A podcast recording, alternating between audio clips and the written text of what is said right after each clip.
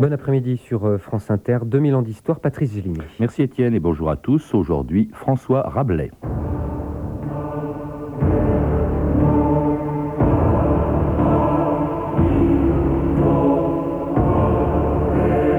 Ô divin maître, vous êtes un atroce cochon. Georges Sand.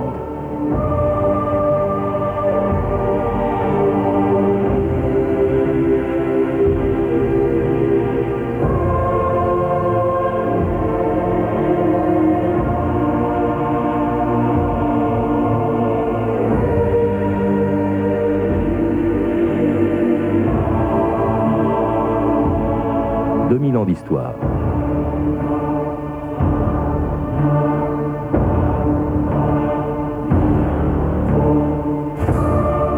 Il s'appelait Gargantua, Pantagruel, Grandgousier, Gargamelle, Picrochole ou Panurge, tellement paillards et jouisseurs qu'on comprend mal comment un moine, médecin, puis curé de Meudon, a pu inventer ces personnages qui font aujourd'hui partie des archétypes les plus connus de la littérature. Plus connus sans doute que celui qui les a imaginés, Rabelais, dont on sait peu de choses, sinon qu'il est né au moment où l'on découvrait l'imprimerie, le Nouveau Monde, et ce rire rabelaisien par lequel, il y a 500 ans, les hommes sont entrés dans la Renaissance en lisant l'œuvre la plus originale de son temps. Amis lecteurs qui ce livre lisez, dépouillez-vous de toute affectation et, le lisant, ne vous scandalisez. Il ne contient ni mal ni infection. Vrai est qu'ici, peu de perfection vous apprendrait, sinon en cas de rire. Autre argument, mon cœur ne peut élire, voyant le deuil qui vous mine et consomme. Mieux est de rire que de larmes écrire, pour ce que rire est le propre de l'homme.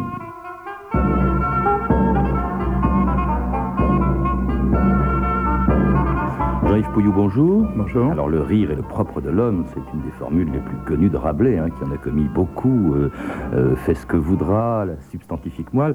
Alors, rire, c'est aussi le sous-titre d'un livre que vous avez écrit sur Rabelais. Est-ce qu'on peut limiter l'œuvre de Rabelais à la volonté de faire rire seulement? Certainement pas, mais c'est le fond, c'est la base continue, je dirais, ce qui accompagne l'ensemble de l'œuvre. Effectivement, si on réduit ça à rire au sens de comique, etc., c'est très réducteur, c'est très schématiser les choses. Rabelais, c'est un monde. Rabelais, c'est une encyclopédie. Et si le rire accompagne la plupart de ses développements, la plupart de... enfin, tous ses livres, en fait, dans ses livres, il y a tout. C'est le prétexte aussi, peut-être, et le moyen pour lui de parler de choses très sérieuses et... extrêmement, disons, assez délicate, effectivement, à aborder. Alors, ce qui est étonnant, c'est que les personnages de Rabelais et son œuvre sont finalement beaucoup plus connus que lui, parce qu'on ignore au fond même la date et le lieu exact où il est né. On suppose, étant donné qu'on sait qu'il est mort en 1553 à Paris, dans la paroisse Saint-Paul, dans le Marais, à l'âge de 70 ans. Donc on suppose qu'il est né 70 ans plus tôt. Mais pendant très longtemps, on l'a fait naître en 1492 ou 93, ce qui coïncidait d'ailleurs avec la découverte de l'Amérique, ce qui était pas mal. Mais on n'a pas de témoignages, on n'a pas d'archives. Alors beaucoup de surprises, hein, il est vraiment surprenant. D'abord, c'est un des auteurs, on l'a dit, on l'entendra, un des auteurs les plus truculents de son temps, les plus paillards, alors qu'il a, pendant la plupart du temps dans sa vie, il a été moine. Alors, il a été moine franciscain, bénédictin. Les franciscains, en plus, c'était pas des drôles. Hein. Non, c'était même... Enfin, je veux pas fâcher les franciscains, mais c'était plutôt des tristes à l'époque. Et en plus de ça, très résolument hostile aux idées nouvelles. Et c'était plutôt, on dirait aujourd'hui, des conservateurs. Les bénédictins étaient un peu plus ouverts et... par exemple, accepter beaucoup plus facilement qu'on apprenne le grec, parce que le grec était une sorte de... Oui, c'est pas une idée nouvelle, c'est pas une langue nouvelle, mais c'est une idée nouvelle, au fond, que de parler le grec, c'est important, c'est un helléniste, d'abord, effectivement. Tout à fait. Rabelais. Tout à fait. Pendant toute la tradition médiévale, quand même, les manuscrits étaient conservés, les manuscrits grecs étaient conservés dans les monastères, mais il y avait des petites étiquettes dessus qui disaient « Grecum est », c'est du grec, « non legitur », ça ne se lit pas. Pourquoi ? Je ne sais pas exactement, parce que je pense que ça vient en partie de la séparation entre l'Empire romain d'Occident et l'Empire romain d'Orient, c'est-à-dire entre Rome et Byzance. Puis les auteurs grecs étaient les païens, hein, c'est peut-être ça aussi. Les auteurs latins n'étaient pas très catholiques non plus. Alors, on arrive, il vieillit dans ses monastères, on arrive en 1530, là il a quitté l'habit monastique, mais il n'a toujours rien écrit et il ne se met pas à écrire tout de suite, il est aussi médecin.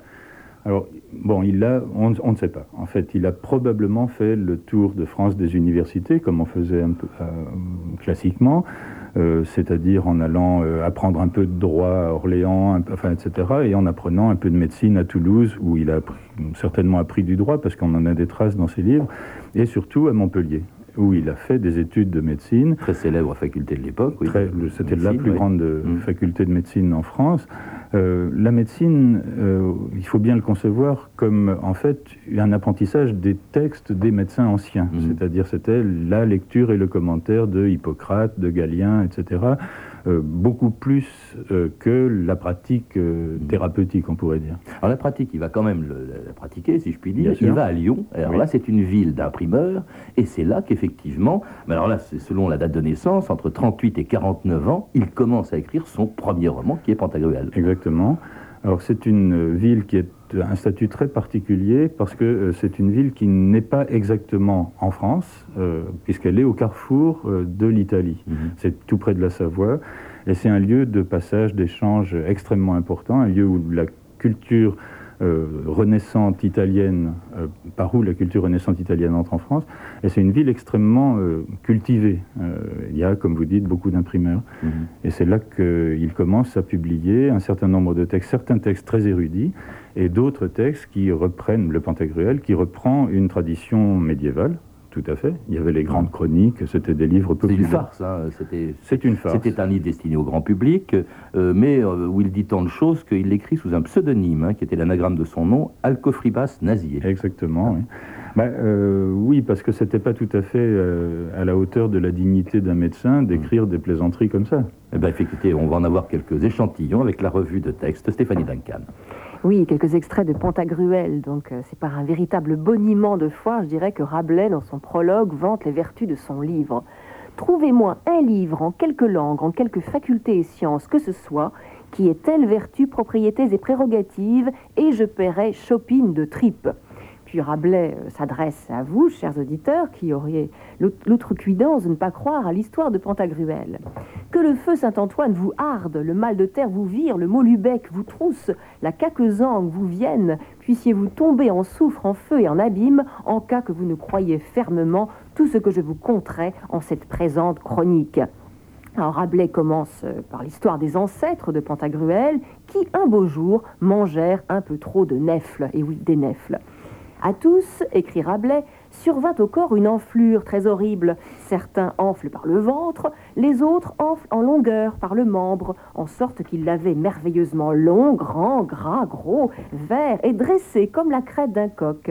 D'autres croissaient en matière de couilles, à d'autres tant croissait le nez qu'il semblait la flûte d'un alambic. Les autres croissaient en longueur du corps, et de cela sont venus les géants. Eh oui, Pantagruel, Gargantua étaient des géants. Et voilà, pour résumer Rabelais, Pantagruel est leur lointain mais direct descendant, et la naissance de Pantagruel, vous allez voir, c'est quelque chose.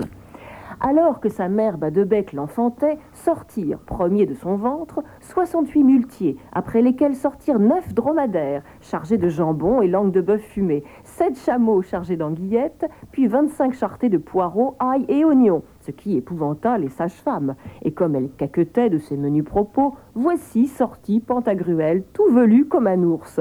Il est né à tout le poil, dit l'une d'elles, il fera chose merveilleuse. Alors, parmi les choses merveilleuses, la mère meurt en couche, pas très étonnant vu tout ce qui sort de son ventre, mais l'enfant, lui, en effet, se porte très très bien.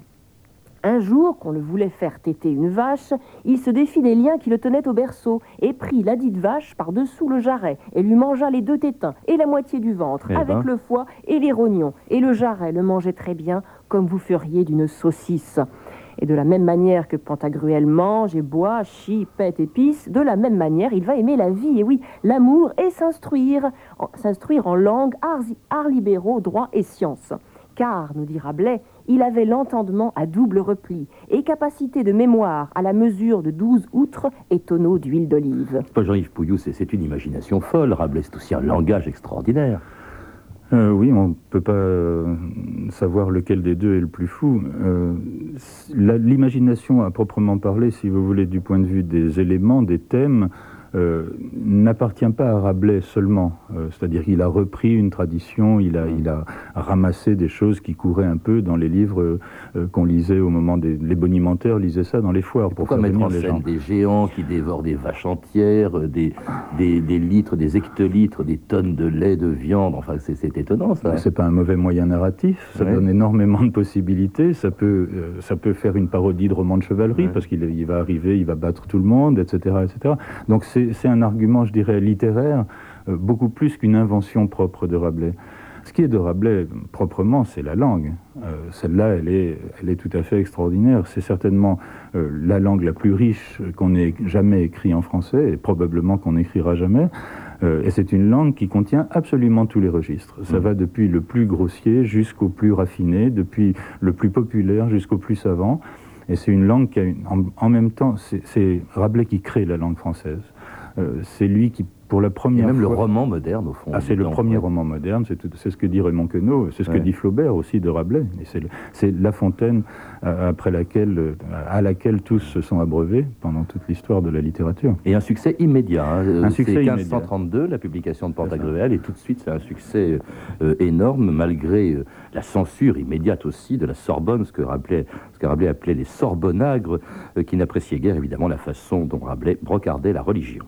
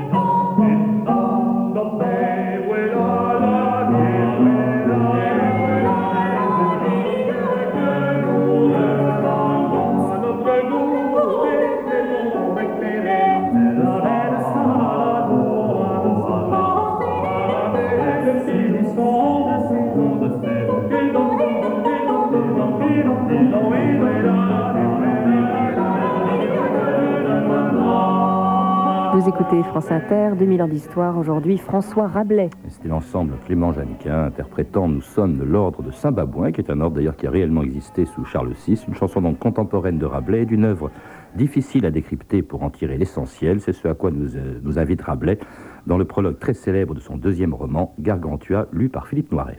Buveurs très illustres, et vous vérolés très précieux, à vous et non à autre est dédiée cette vie très horrifique du grand Gargantua. Vîtes-vous jamais un chien rencontrant quelque ossamoise? S'il avait vu, vous avez pu noter de quelle dévotion il le guette, de quelle prudence il l'entame, de quelle diligence il le suce. À son exemple, il vous convient d'être sage pour fleurer, sentir et estimer ce beau livre de haute Grèce. Puis, par curieuses leçons et méditations fréquentes, en rompre l'os et en sucer la substantifique moelle. Alors Jean-Yves Pouilloux, voilà encore une autre formule bien connue. Qu'est-ce que c'est que la substantifique moelle? Qu'est-ce qu'il y a derrière l'œuvre de Rabelais, autrement dit? C'est très embarrassant, votre question. Si je suis dans une... tradition bien pensante, disons humaniste, je vais dire, il y a un contenu moral, philosophique, métaphysique, religieux, qui est dissimulé sous des blagues, sous des propos robustes, etc. etc. Et ça a été une interprétation et une lecture de Rabelais qui a été très très longtemps soutenue, et qui l'est encore. Et puis il y a une deuxième interprétation, une deuxième manière de prendre cela, c'est que, en fait, la substantifique moelle, elle n'est pas exprimée par une formule, elle n'est pas contenue dans une phrase. La substantifique moelle, c'est l'exercice même de la lecture, c'est l'exercice même de la réflexion. Oui, mais dans le cas de Rabelais, malgré les apparences, c'était, disait Michel Butor, une des œuvres les plus difficiles de la littérature française. Hein. C'est vrai qu'il faut la décrypter. Certainement. Et pas seulement à cause de la langue, bien sûr. Une langue ancienne. Bien sûr. La langue est un obstacle, c'est évident. Il est évident que nous avons perdu le contact avec la langue agricole, enfin, si j'ose dire, la langue paysanne, que Rabelais utilise énormément d'expressions qui sont des expressions en usage dans les campagnes, autrefois. Ce sont des expressions qu'on entend au Québec, qu'on entend en français canadien, et qu'on n'entend pratiquement plus en français de France, comme ils disent. Bon, ça, c'est un obstacle. Le deuxième obstacle, c'est que Rabelais avait une connaissance extraordinaire de pratiquement tout le savoir de l'Antiquité.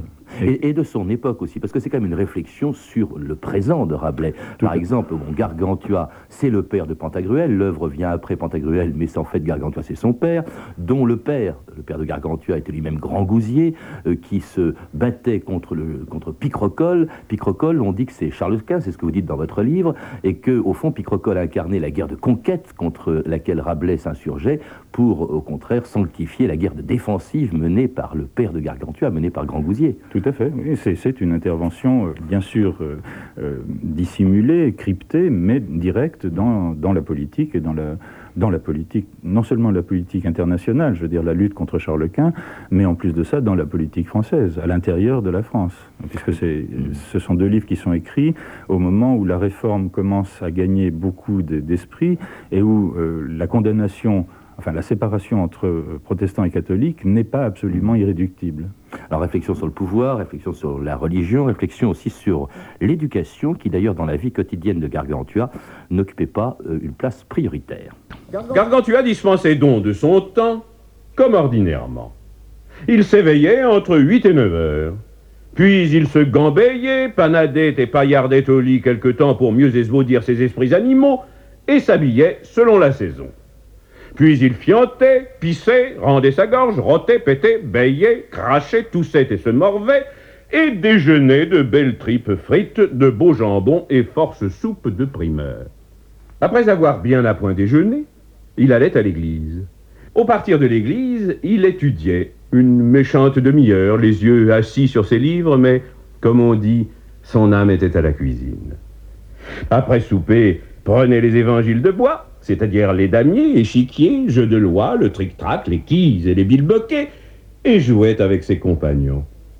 Puis, il s'en allait voir les garces d'alentour, et une fois rentré, dormait sans débrider jusqu'au lendemain matin. Alors Jean-Yves Pouilloux, hein, les femmes, le jeu, la nourriture, le sommeil, c'était plus important que les études ou que l'église, à l'évidence. Hein. Oui, mais ça, c'est le premier Gargantua, c'est les premiers maîtres. C'est sous ses maîtres sophistes. Et puis après, il reçoit un bon maître qui lui fait avoir un régime et alimentaire plus strict. C'est pas tout à fait les tripes frites au petit déjeuner. Et qui le plonge. La boisson, faut pas oublier. Et on ne boit que de façon réglée. Oui, mais c'est pour plus tard, ça. Mais pour l'éducation, si vous voulez, il y a un programme d'éducation démesuré, complètement gigantesque, à proprement parler pour Gargantua, mais qui est beaucoup plus éclairé que la version que vous en avez donnée, qui est la mauvaise éducation, si je peux dire. Ce qui me frappe beaucoup, et c'est un programme d'éducation où on fait de tout, y compris les travaux manuels et des exercices physiques. Mais ce qui me paraît le plus important, c'est qu'en fait, c'est une éducation de prince. C'est-à-dire que ce n'est pas du tout un érudit qui lit lui-même, on lui lit les livres. Ah oui, d'accord. Alors bon, succès considérable hein, avec Gargantua, qui pousse Rabelais à écrire trois autres livres, moins connus d'ailleurs hein, que Gargantua et Pantagruel. C'est vrai que c'est le sens, c'est l'amour de la vie, au fond, d'une certaine manière, qui prime chez Rabelais. Hein, tout à fait. Et des femmes et de... Tout à fait. Ce qui est très frappant, il y a un grand critique russe qui s'appelle Mikhail Bakhtin, qui a raconté comment ça se rattachait à ce qu'il appelle la tradition, disons, carnavalesque, essentiellement. Et c'est-à-dire l'explosion de l'énergie vitale, du rire, de la danse, de la mangeaille, de la boisson, etc. Et il y a ça tout le long du roman. Quelquefois un peu trop, d'après les esprits un peu chagrins, comme La Bruyère ou Voltaire, mais il y a ça tout le long. À boire! Puis nous nous reposerons pour être frais demain. Oh, à propos, pourquoi est-ce que les cuisses des damoiselles sont toujours fraîches? Ce problème n'est ni en Aristote, ni en Platon, ni en Plutarque. C'est pour trois causes par lesquelles un pareil lieu est naturellement rafraîchi. Primo, parce que l'eau en décourt tout du long. Secondo, parce que c'est un lieu ombrageux, obscur et ténébreux, auquel jamais le soleil ne luit. Et tertio, parce qu'il est continuellement éventé par la braguette. À boire! Hein, c'est paillard, hein, Rabelais. Hein. Ah oui, il y a des tas de citations, vous en avez cité quelques-unes avant, notamment sur la vieillesse, il y avait une formule étonnante. Mais oui, Panurge veut se marier, mais il est un peu grisonnant, et il demande son avis à Frère Jean des Entomeurs. Et Frère Jean considère les cheveux de Panurge et lui dit... Quand la neige est sur le sommet des montagnes, il n'y a pas grande chaleur dans la vallée des Braguettes. Alors, bon, Panurge, c'est le principal personnage des livres qui suivront, le tiers-livre, le quart-livre, qui est le voyage de Panurge en direction de la dive Bouteille. Il y a l'épisode des moutons de Panurge. Il y a aussi la guerre, c'est une occasion, au moment où Jacques Cartier découvre le Canada, c'est une occasion pour Rabelais d'évoquer le monde qu'il connaît. Lui, en Europe, par exemple, il évoque, nous sommes à la veille des guerres de religion, la guerre entre les papimanes, les catholiques, et les papes figues, les protestants. Ça, c'est courageux. En fait, il s'est fait attaquer par les deux, protestants et catholiques. Tout à fait. Calvin détestait Rabelais. Calvin n'était pas un esprit très rigolo, hein. Il était plutôt chagrin. Ben, il est très frappant que Étienne Dolet a été brûlé place Maubert à Paris. L'imprimeur, oui. L'imprimeur, qui était un érudit, et que Michel Servet a été brûlé à Genève. C'est-à-dire que des deux côtés, on n'était pas extrêmement tendre avec la culture en général, avec la liberté d'esprit. Mais comment c'était qu'il ait échappé justement à ces persécutions, déjà. Il a trouvé un bon protecteur, le cardinal du Bellay, qu'il a accompagné en Italie. Et puis, quand ça a commencé à sentir un peu fort le roussi, il a quitté Paris pour Metz, qui était une ville impériale, donc en dehors du pouvoir temporel du roi, et où il a passé 1 an et demi à l'abri des poursuites. Enfin, néanmoins, condamné pour obscénité, mais peut-être aussi à cause de la manière dont cet ancien moine imaginait la vie dans sa célèbre abbaye de Thélème. Fut établi que là, honorablement, on pourrait être marié, riche, vêtu en liberté, et sortirait qui voudrait, quand bon lui semblerait. Ainsi fut fait.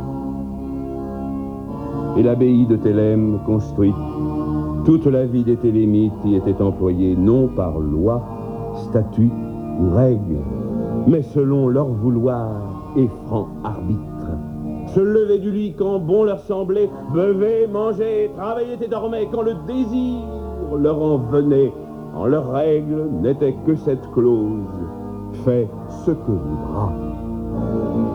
Alors, fait ce que voudra, Jean-Yves Pouilloux. S'il y avait au fond une chose à retenir de Rabelais, est-ce que c'est pas ça la leçon au fond, fais ce que voudra? Oui, je trouve que Noiret lit ça d'une façon tellement magnifique, c'est merveilleux. Oui, fais ce que voudra, mais il faut bien entendre télème, c'est un mot qui vient du grec, téléma, et c'est le mot qui désigne à la fois le désir et la volonté. Et il semble bien qu'il y a toujours eu un conflit. Les gens un peu moralistes, austères, étaient pour la volonté et contre le désir, et les gens qui étaient un peu plus pour l'existence étaient pour le désir et pas tellement pour la volonté. Or, quand il invente télème, Rabelais trouve le moyen de réunir les deux versants dans le même mot. Deuxièmement, il dit dans ce passage qu'il n'y a aucune règle parce que des gens bien nés, libères, vivant en compagnies honnêtes, ont par nature un aiguillon qui les pousse à bien faire et à ne pas commettre d'actions mauvaises. C'est un optimiste au fond, Rabelais. Ce qui veut dire qu'il n'y a pas de péché originel, ce qui n'est pas très catholique. Et on comprend très bien que ce n'est pas seulement l'obscénité, mais une position philosophique pour l'homme, humaniste au sens propre, qui ne plaisait pas beaucoup à l'orthodoxie religieuse. Et en cela, donc, un homme de la Renaissance, c'est vrai, donc optimiste, c'est quelqu'un qui ne se fait aucune illusion sur la nature humaine, mais qui en même temps suggère aux hommes, au fond, de l'assumer, cette nature. Absolument, absolument. Assumer la part d'animalité qu'il y a dans l'homme, assumer, y compris les choses, enfin, les petitesses. Mais bon, les hommes ne sont pas seulement grands, ne sont pas seulement... sont des créatures de Dieu imparfaites. Et donc, c'est un précurseur à vous entendre, Jean-Yves Pouilloux. Et en même temps, est-ce qu'il a une postérité? Moi, je ne vois pas d'équivalent, au fond, d'écrivains du même ordre que Rabelais dans la littérature française après lui. Ça fait 5 siècles de ça. Non, moi non plus. Qu'est-ce qui reste alors? Où est-ce qu'on le lit encore? Où est-ce qu'on a du plaisir, même si la langue n'est pas facile, puisque c'est une langue ancienne. Parce que c'est une mine extraordinaire. Je ne sais pas si vous avez mesuré le nombre d'expressions que nous employons tous les jours. Et souvent, science sans conscience n'est que ruine de l'âme, c'est de Rabelais, enfin, etc. Et on l'oublie même. Bien sûr. Ils sont devenus plus peuplés. Oui. Les moutons de Panurge, je vous disais tout à l'heure, c'est de Rabelais. Enfin, il y a un nombre extraordinaire. Il a nourri une tradition extrêmement puissante pendant très longtemps. Quelqu'un comme Balzac a essayé d'écrire des contes drôlatiques à la manière de Rabelais. Merci en tout cas Jean-Yves Pouilloux de nous avoir rappelé donc la personnalité de Rabelais, son œuvre aussi. Je signale que vous l'avez fait aussi dans un livre que j'ai mentionné à maintes reprises et qui nous a beaucoup servi pour cette émission, Rabelais, Rire et le propre de l'homme, qui est disponible chez Gallimard Découverte. À lire également un Rabelais de Gilles Henry, publié chez Perrin, et à signaler que toutes les œuvres de Rabelais sont disponibles en poche aux éditions du Seuil, collection Point.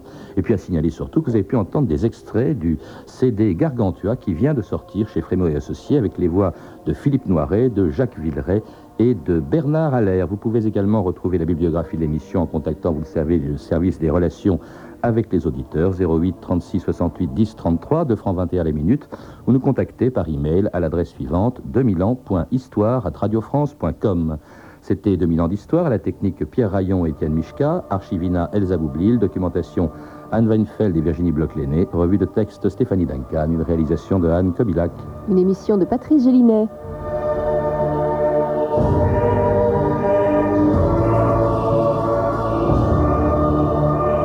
Il est presque 14h30 sur France Inter, le sujet de demain dans 2000 ans d'histoire, une affaire qui depuis un siècle passionne encore les Français, l'affaire Dreyfus, mais tout de suite...